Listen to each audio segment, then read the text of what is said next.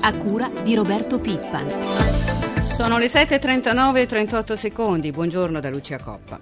È stata un'altra giornata pesante ieri per i mercati, tutte negative le borse europee Wall Street e anche per lo spread il differenziale tra i titoli di Stato italiani e Bund tedeschi, pur se tornato sotto quota 500, i livelli rimangono comunque alti. Ci colleghiamo con Marzio Quaglino con la nostra redazione di Milano. Marzio, buongiorno. Buongiorno.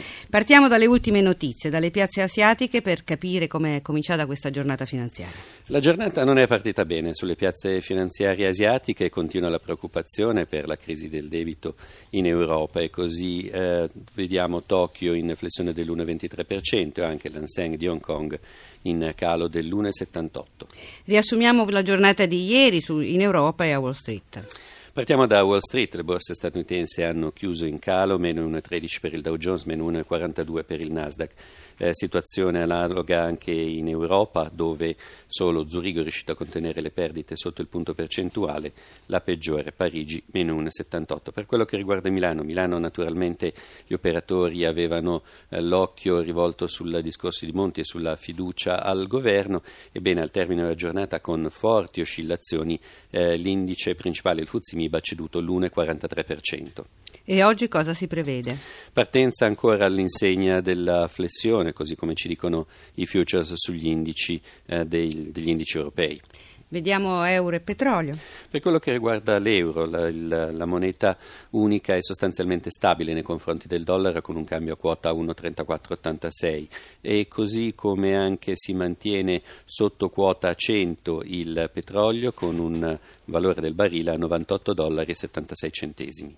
Grazie a Marzio Quallino. Ci colleghiamo ora con Robert Baron, amministratore delegato di Delta Forex. Buongiorno, dottor Baron.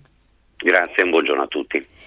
Allora, oltre che per l'Italia è stata una situazione pesante ieri anche per Francia e Spagna, tutte e due con importanti aste di titoli di Stato, tutte e due con livelli record per lo spread. La Francia poi è comunque riuscita a collocare quasi il massimo importo programmato di 7 miliardi di euro, non è andata, be- non è andata invece bene l'asta spagnola. Insomma, sembra farsi concreto l'allarme del Presidente della Commissione europea Barroso che parla di crisi endemica. Sì, la crisi è molto probabile che possa essere valutata su un grado di livello molto ma molto più serio rispetto alla crisi del 2008, quella dei cosiddetti mutui riguardanti le case, i mutui subprime. Ora questa crisi investe il mondo obbligazionario e deve permettere in Europa, come si è visto con gli annunci ultimi del 27 ottobre, una ricapitalizzazione delle banche e un aiuto forte in, nei confronti dei governi. Questo aiuto c'è stato nei confronti dei governi sia eh, tedesco, sia mh, mm, greco che italiano e restano ancora dei punti dolenti in Europa, tra cui la Spagna che andrà alle elezioni domenica e che vedremo quale coalizione potrà nascere, quale sarà il sentimento verso l'Europa e poi giustamente la Francia che sembra essere il vero epicentro nascosto della crisi. Appunto, la Francia, e potrebbero esserci già dei cambiamenti a breve secondo lei? Ma è difficile ipotizzare a breve delle condizioni, fin tanto che il differenziale eh, cosiddetto eh, che abbiamo imparato in questi giorni, spread, rimarrà tra la Francia e la Germania al di sotto dei 250 punti, gli allarmi non scatteranno. Nel momento in cui supererà quel livello, allora sì, potrà essere interessata in maniera più decisa anche l'azione del governo francese, così come è stato per l'Italia fino a giugno di quest'anno, quando lo spread era su, sui livelli cosiddetti contenibili, poi quando è cominciato a esplodere dal mese di giugno e soprattutto dalla prima settimana di luglio, allora sì si è capito che non c'era più possibilità di cambiamento per l'Italia. E la Francia si troverà molto probabilmente nello stesso tipo di percorso nel corso delle prossime settimane, se non mesi.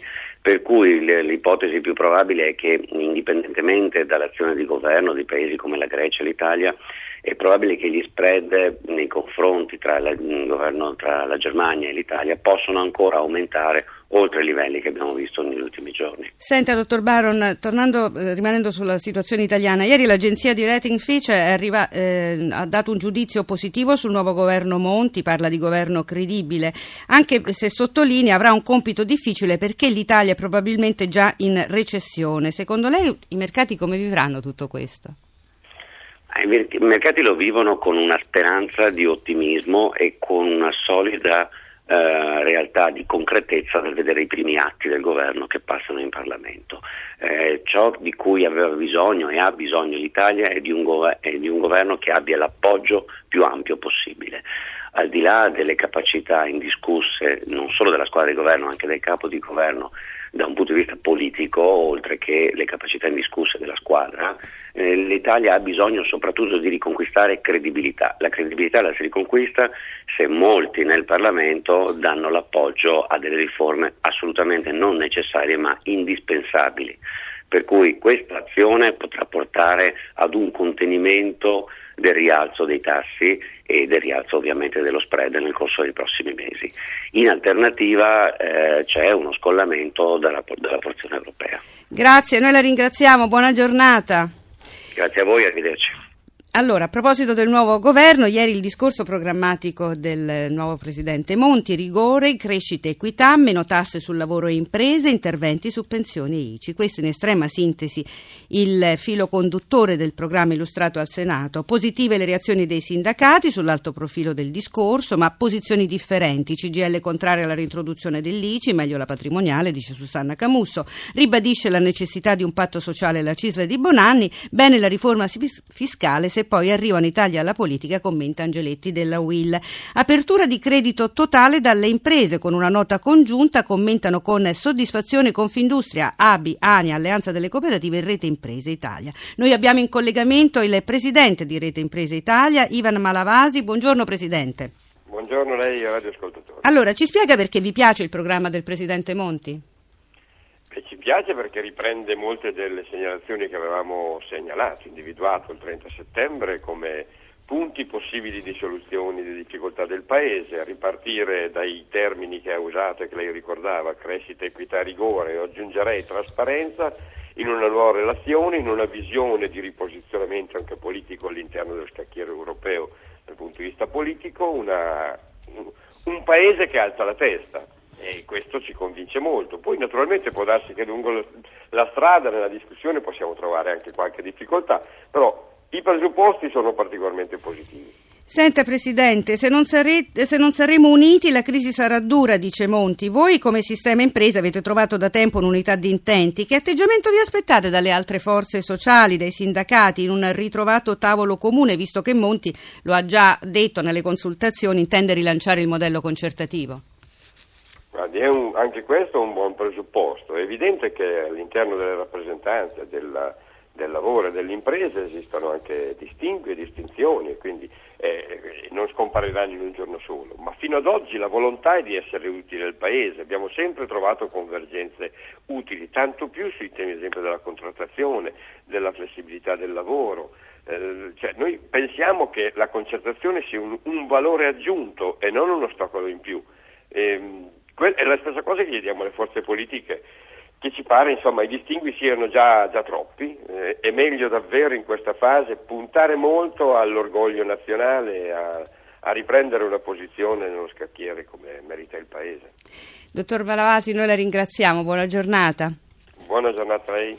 Par- parliamo ora di mezzogiorno e prendiamo spunto dalla conferenza nazionale sul mezzogiorno che è organizzata dalla FIOM e CGL, si svolge oggi a Napoli e affronta l'impatto della crisi sul meridione. Abbiamo in linea uno dei relatori della conferenza, il professor Michele Capriati, che insegna politica economica all'Università di Bari. Professore, buongiorno. Buongiorno a lei.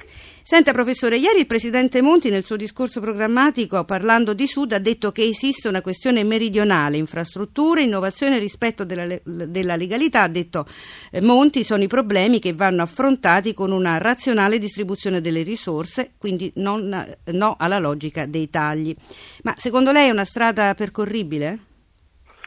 È percorribile e si deve obbligatoriamente percorrerla anche perché la comunità europea ci mh, ricorda suoi, la Commissione europea ci ricorda nei suoi documenti che il Mezzogiorno è l'unica area arretrata dell'Europa che non converge verso quelle più avanzate. Bisogna ritornare alla normalità, al pieno funzionamento di una politica regionale che è stata svuotata di risorse e di programmi seri E io aggiungerei anche che un'attenzione maggiore da parte di questo governo all'equità in generale, equità per tutto il territorio nazionale, avrà conseguenze positive sul mezzogiorno.